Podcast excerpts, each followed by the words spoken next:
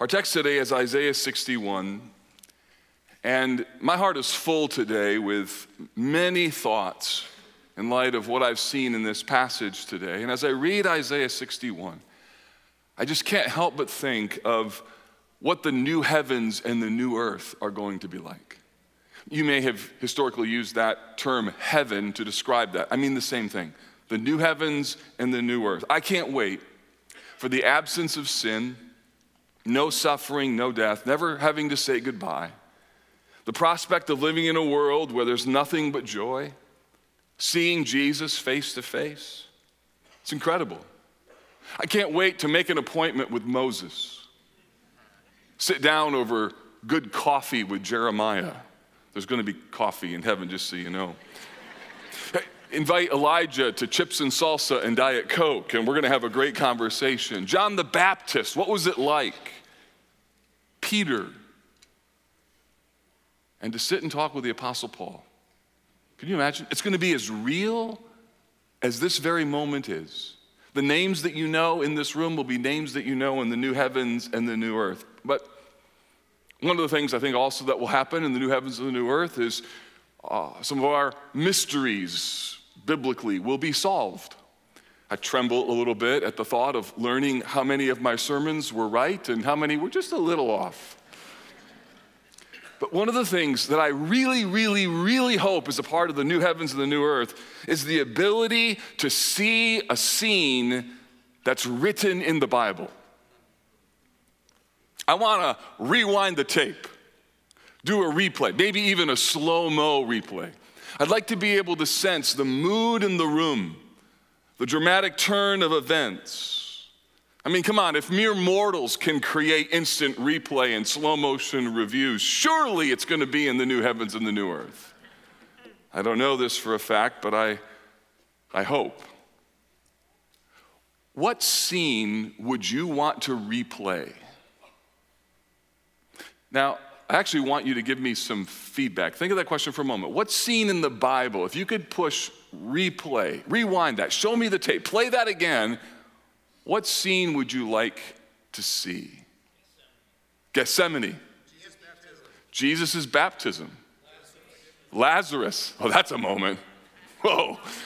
All of them are moments, don't get me wrong, but that was pretty cool. Okay, so what else? Joseph forgiving his brothers. Joseph forgiving his brothers. Garden of Eden, empty tomb. Isn't this amazing? Like our minds and our imaginations could just go all over the place. There's a scene that you may not have thought of that I'd like to draw your attention to. Before we get to Isaiah 61, go to Luke chapter 4. In Luke chapter 4, it's such a fascinating text, and I wish we had time to fully unpack everything that's here in, in, Luke's narrative, he is launching the description of Jesus' ministry. He talks about the temptation in Jesus in chapter 4 and verse 1, and the beginning of his ministry in chapter 4 and verse 14. And then the very first thing that Luke, the physician, an intelligent, thoughtful man, records, the thing that he wants the readers of his gospel to see the very first ministry of Jesus in terms of proclamation comes in verse 16. Here's what the text says He came to Nazareth where he had been brought up, it's hometown. And as was his custom, he went into the synagogue on the Sabbath day. So he's in his hometown, he's in the synagogue in the city. He stood up to read, and the scroll of the prophet Isaiah was given to him. He unrolled the scroll and he found the place where it was written. This is a scene that I want to see. And here's what he read The Spirit of the Lord is upon me because he has anointed me to proclaim good news to the poor. He has sent me to proclaim liberty to the captives and recovering of the sight to the blind, to set at liberty those who are oppressed, to proclaim the year of the Lord's favor. Jesus stops right there. In a moment, we'll see he stopped halfway through a verse. He stopped in the middle of it. Verse 20 says, He rolled up the scroll, he gave it back to the attendant, he sat down. And then it says, The eyes of all in the synagogue were fixed on him, and he said to them, Today this scripture has been fulfilled in your hearing.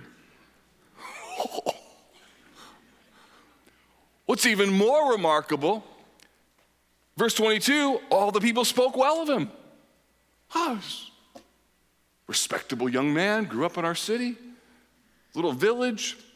They marveled at the gracious words that were coming from his mouth. And they said, Is this not Joseph's son?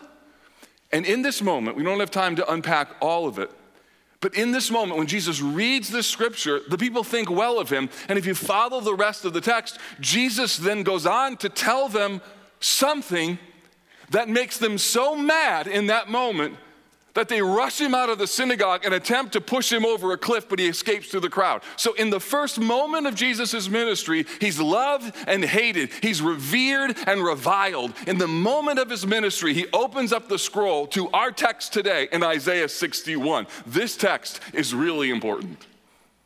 This is the moment I'd love to see. I'd love to see the environment in the synagogue. I'd love to see the mood flip in the room. They went from honoring him to hating him in an instant. We'll see why as we explore Isaiah 61 this morning. I think your Bible, go to Isaiah 61. What is it about this text? Why did Jesus choose this one? Of all of the Old Testament passages that he could have referred to, he went to Isaiah 61 and said, Today, this scripture is fulfilled in your hearing. This is an important passage. Isaiah 61, church, is a powerful distillation of the hopeful message of Isaiah. It's a distillation of the ministry of Jesus, and it's a summary of the trajectory of biblical history. That's all in Isaiah 61. And there are three concepts in this text that are central to the storyline of the Bible. Those three concepts and this is the story of every Christian. If you receive Jesus, this is your story. You're in this story. You're in Isaiah 61. The three concepts are hope, restoration, and glory.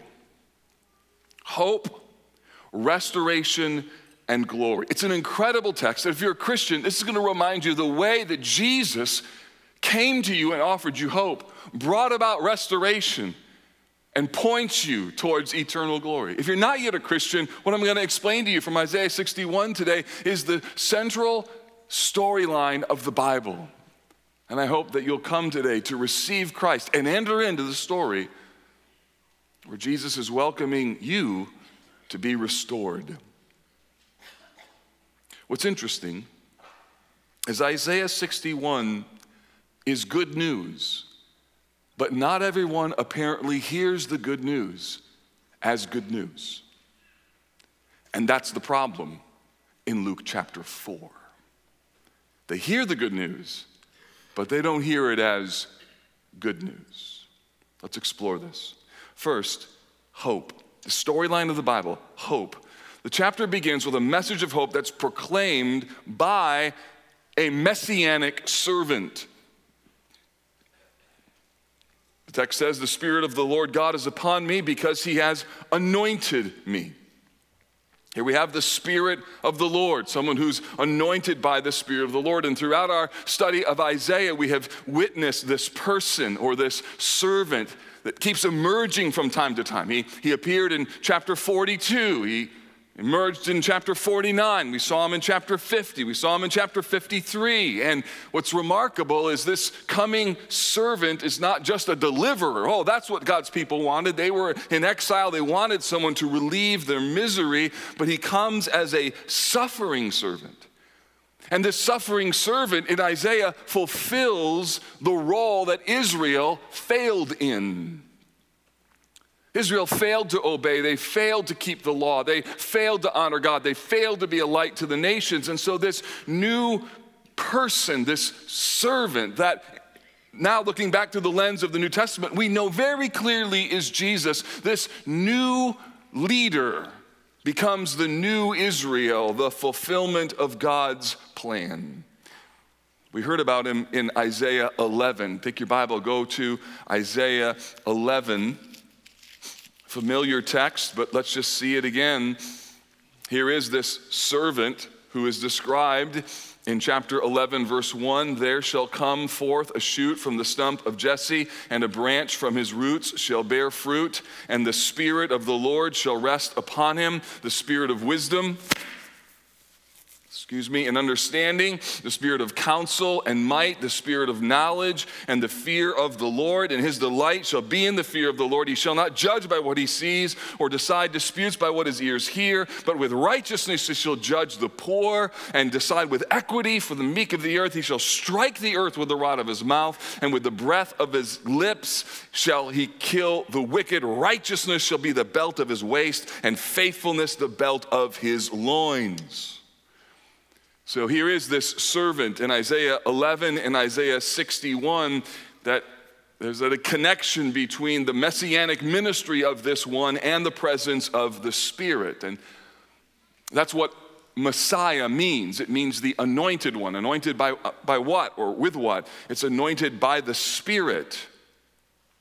In other words, it's a person on earth who's endowed with divine help, somebody who has divine power to actually do something that can bring hope.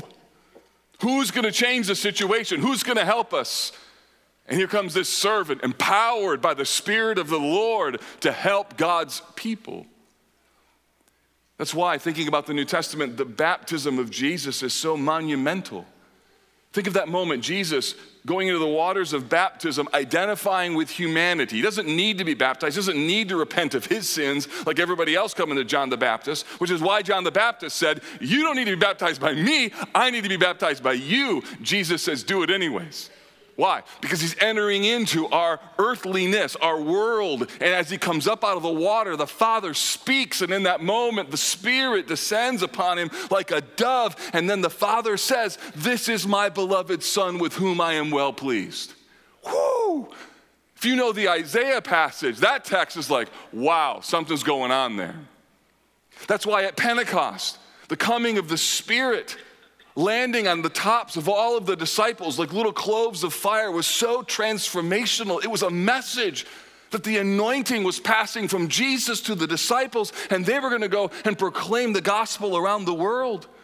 And, church, that's why the inspiration of the Bible is so important.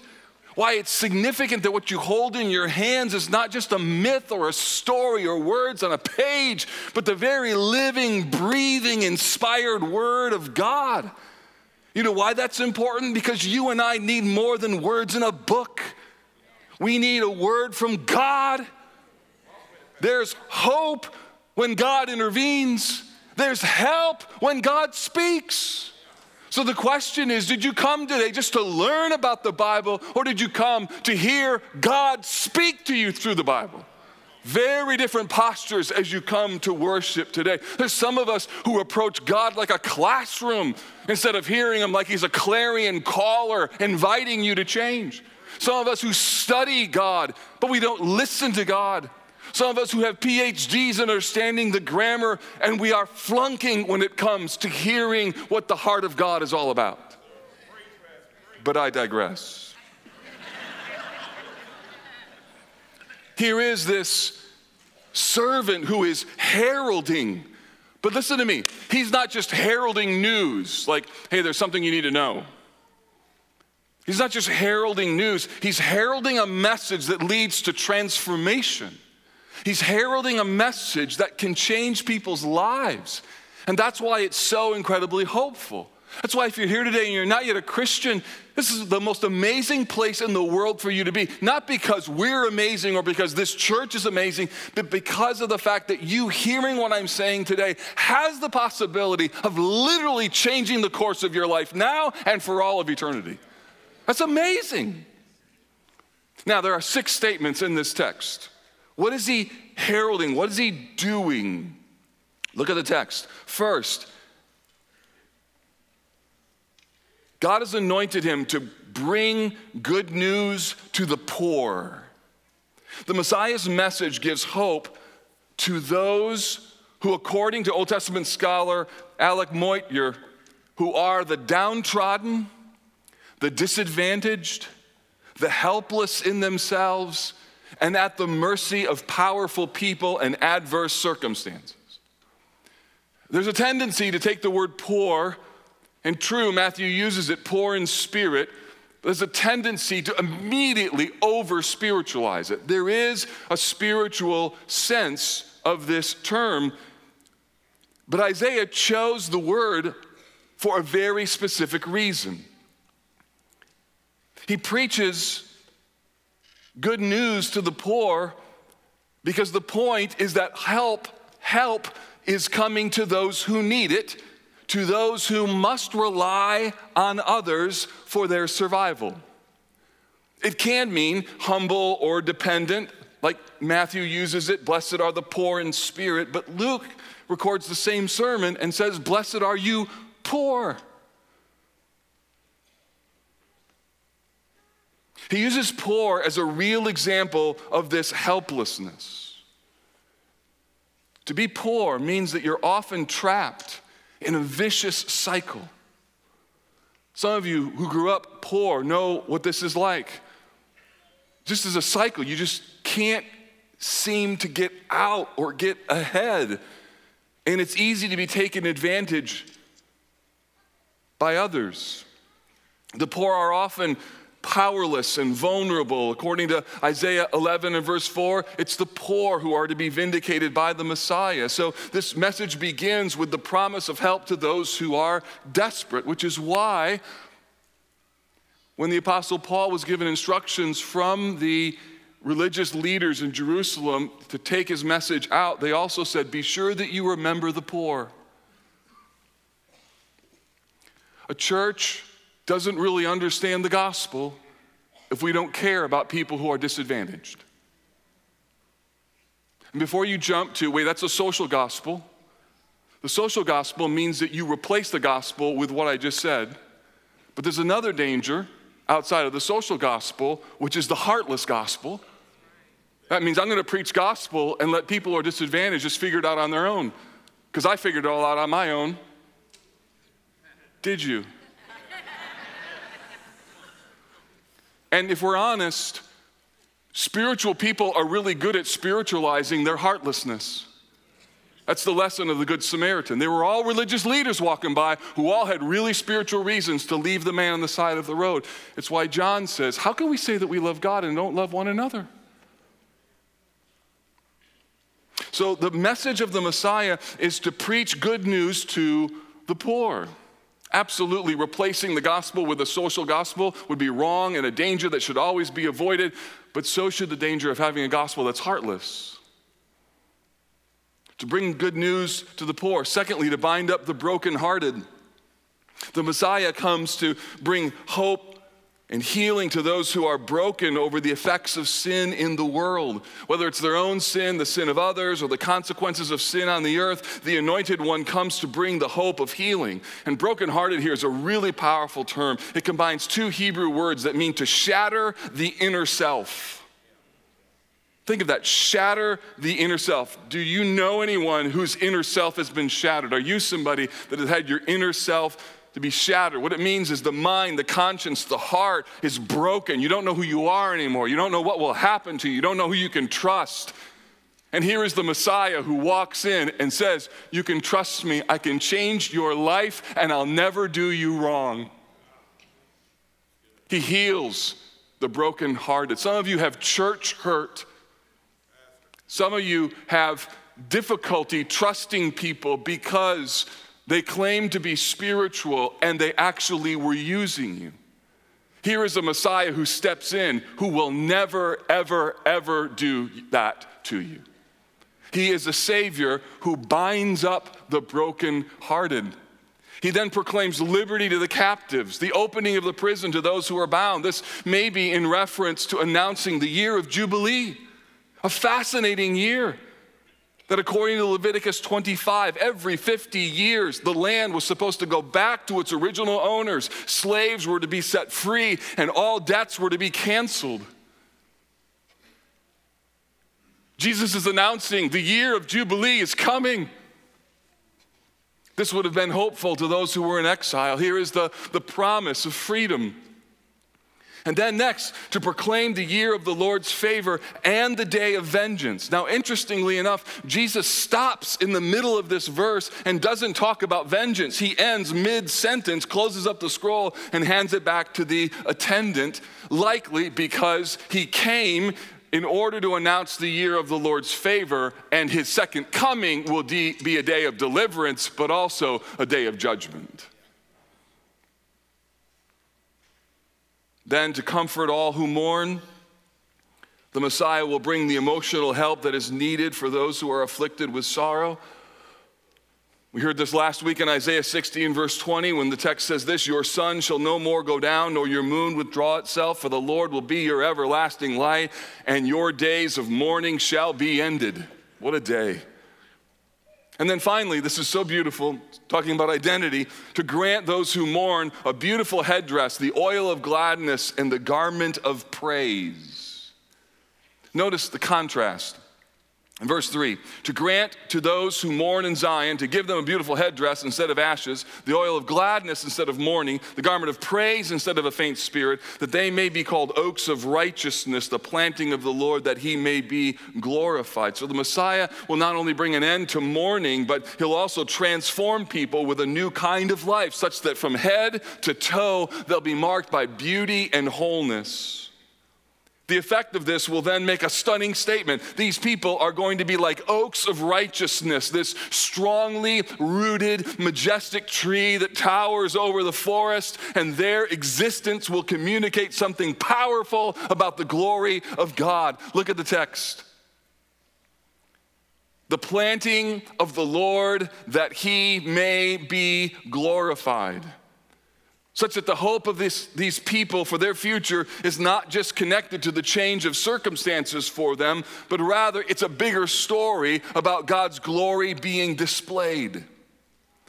So let me, let me take a step back here from this technical treatment of this text and just help you understand that if you're a Christian, you know that what Isaiah foretold is exactly who Jesus is and what he did. Jesus helped the helpless. He healed the brokenhearted. He freed the spiritually imprisoned. He provided grace for the needy. He absorbed our judgment. He comforts those who weep. And He changed our identity. Jesus did all of that.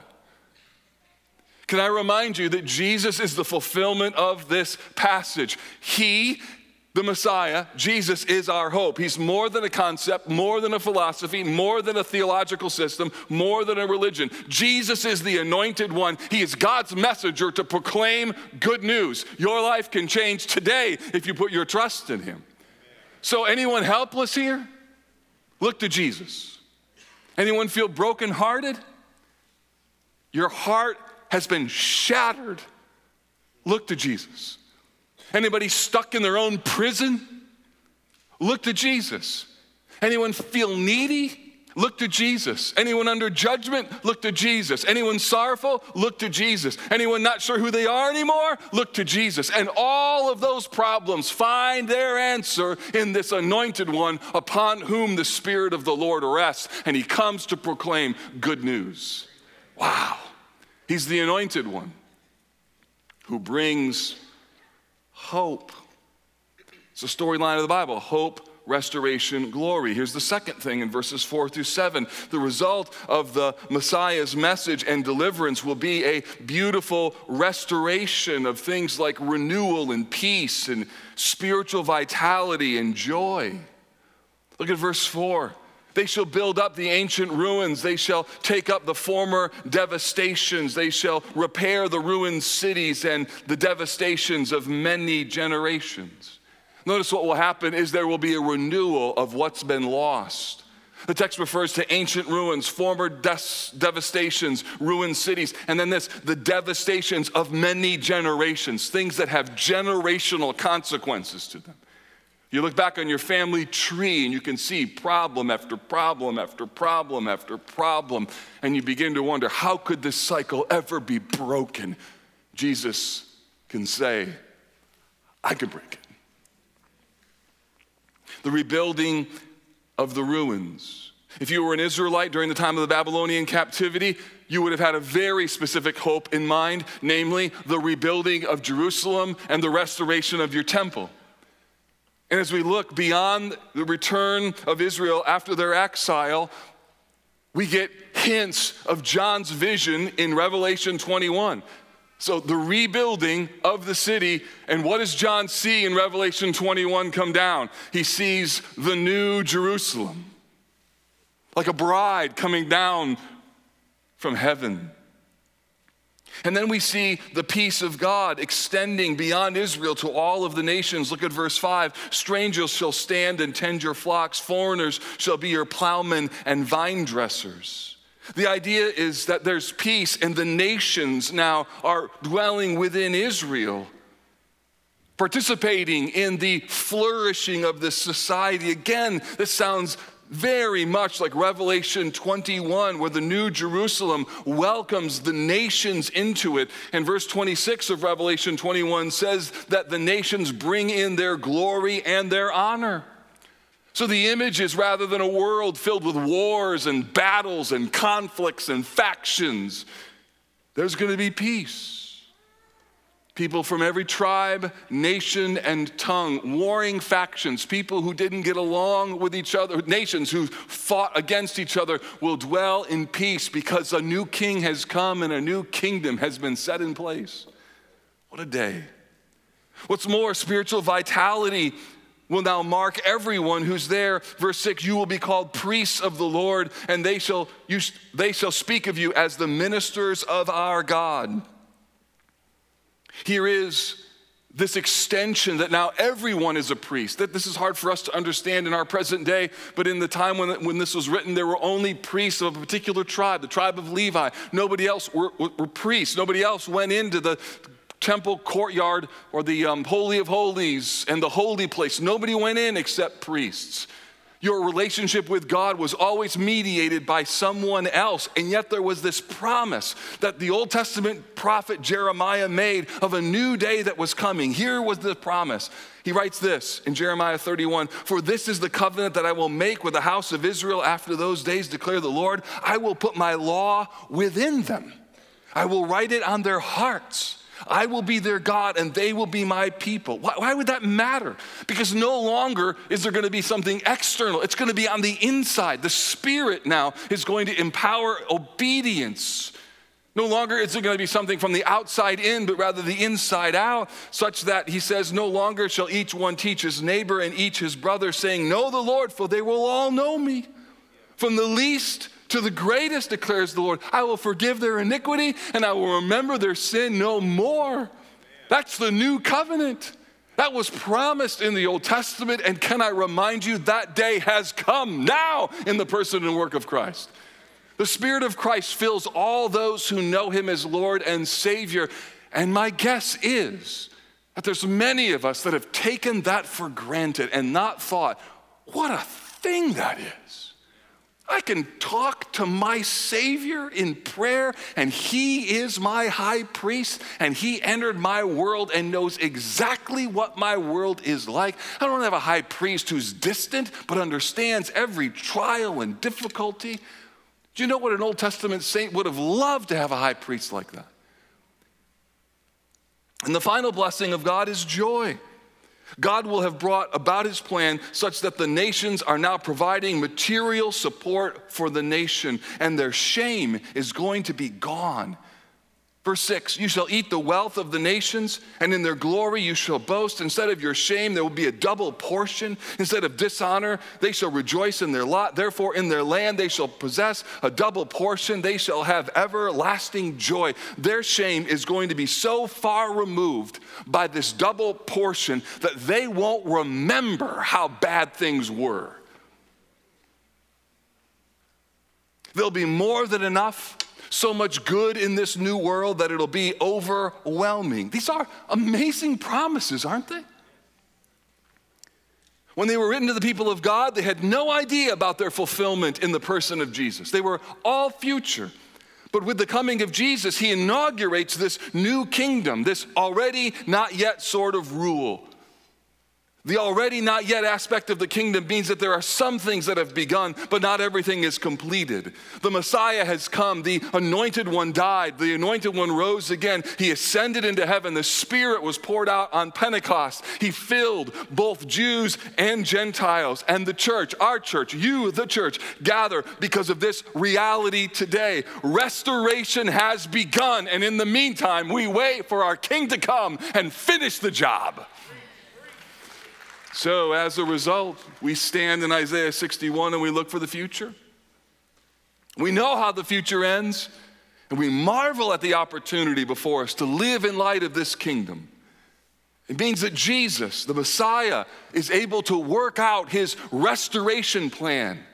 He's going to do that globally, but he also can do that individually.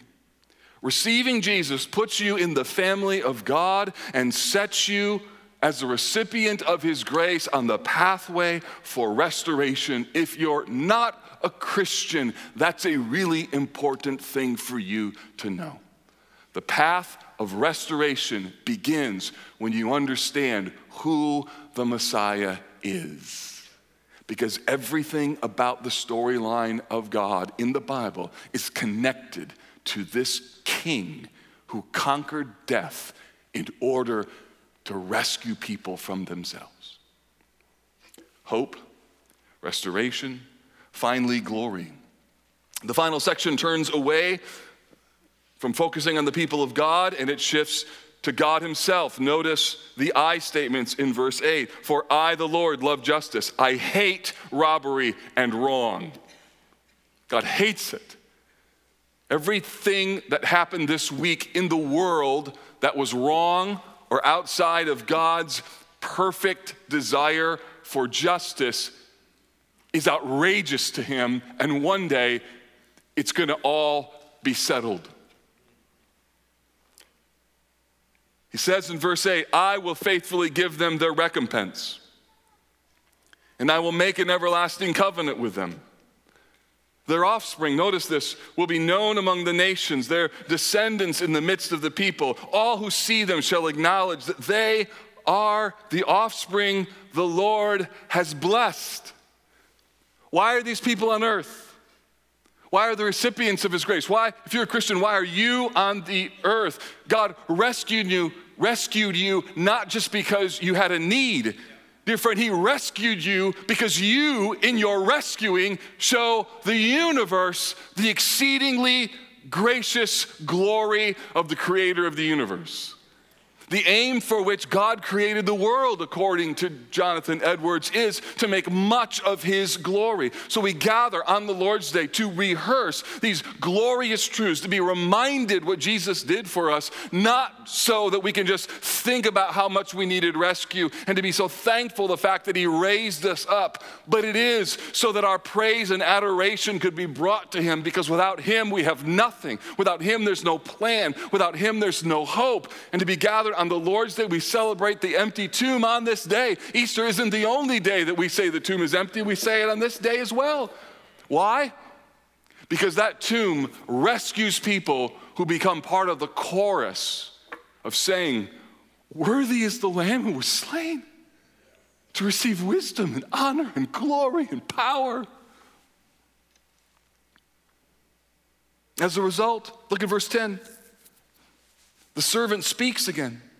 I will greatly rejoice in the Lord. My soul shall exult in my God, for he has clothed me with the garments of salvation. He has covered me with the robe of righteousness. As a bridegroom decks himself like a priest with a beautiful headdress, as a bride adorns herself with her jewels.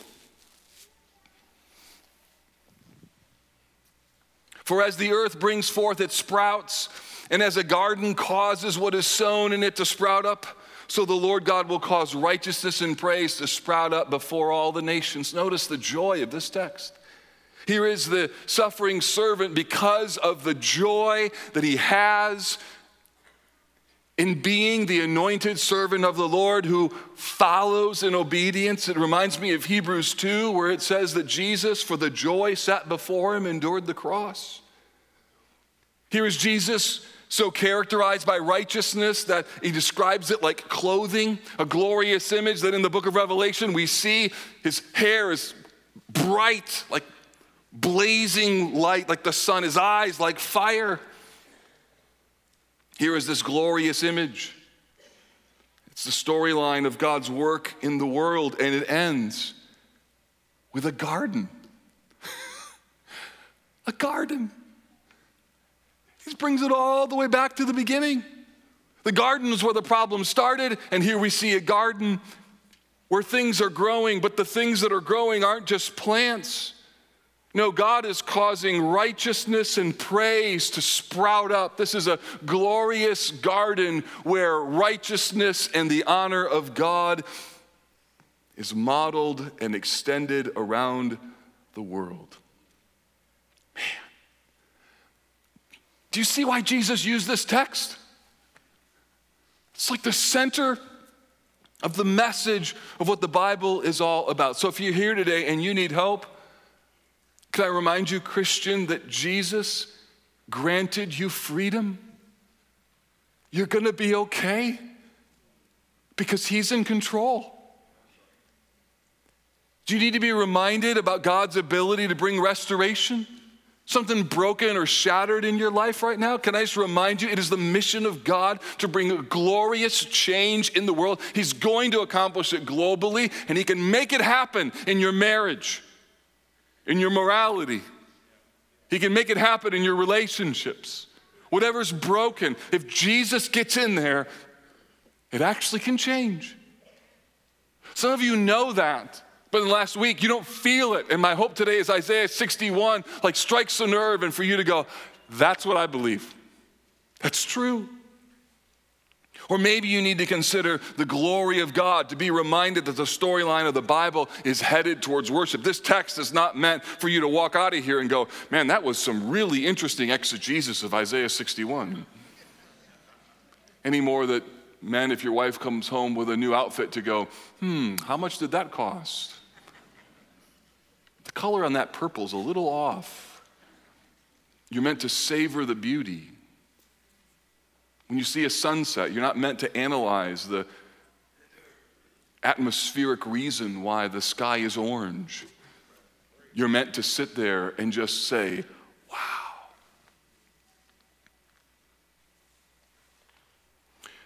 My time is gone,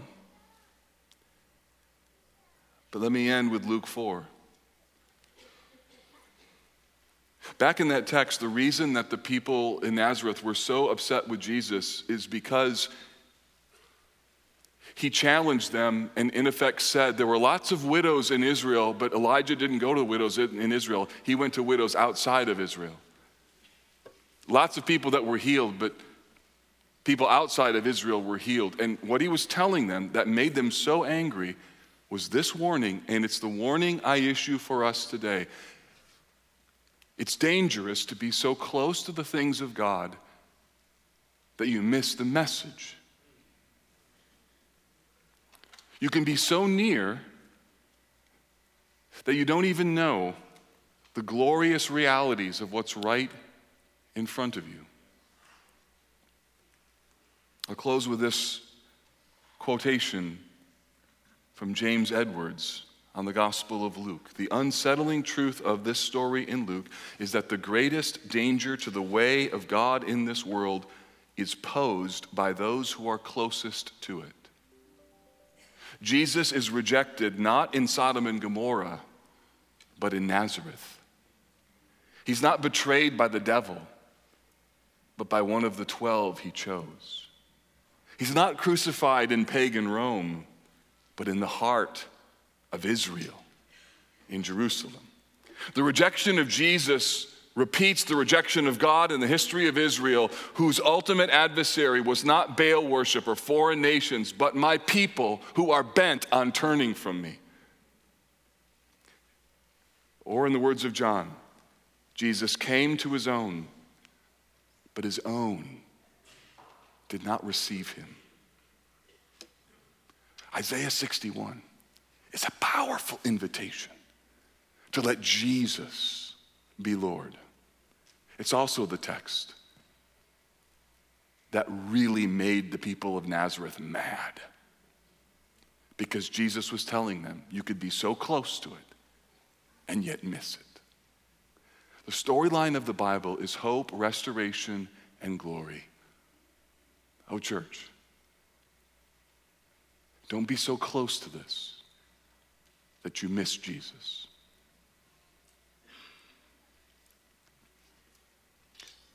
Lord Jesus, help us to feel and to hear and to know what it is that you are saying to us by this text.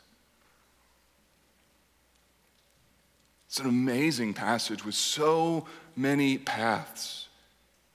We pray that today we would embrace the storyline of the Bible that there's hope and restoration for the glory of God. Help us not to miss you, Jesus. Help us not to miss your heart, miss the hope that's offered to us in you. We pray this in Jesus' name. Amen.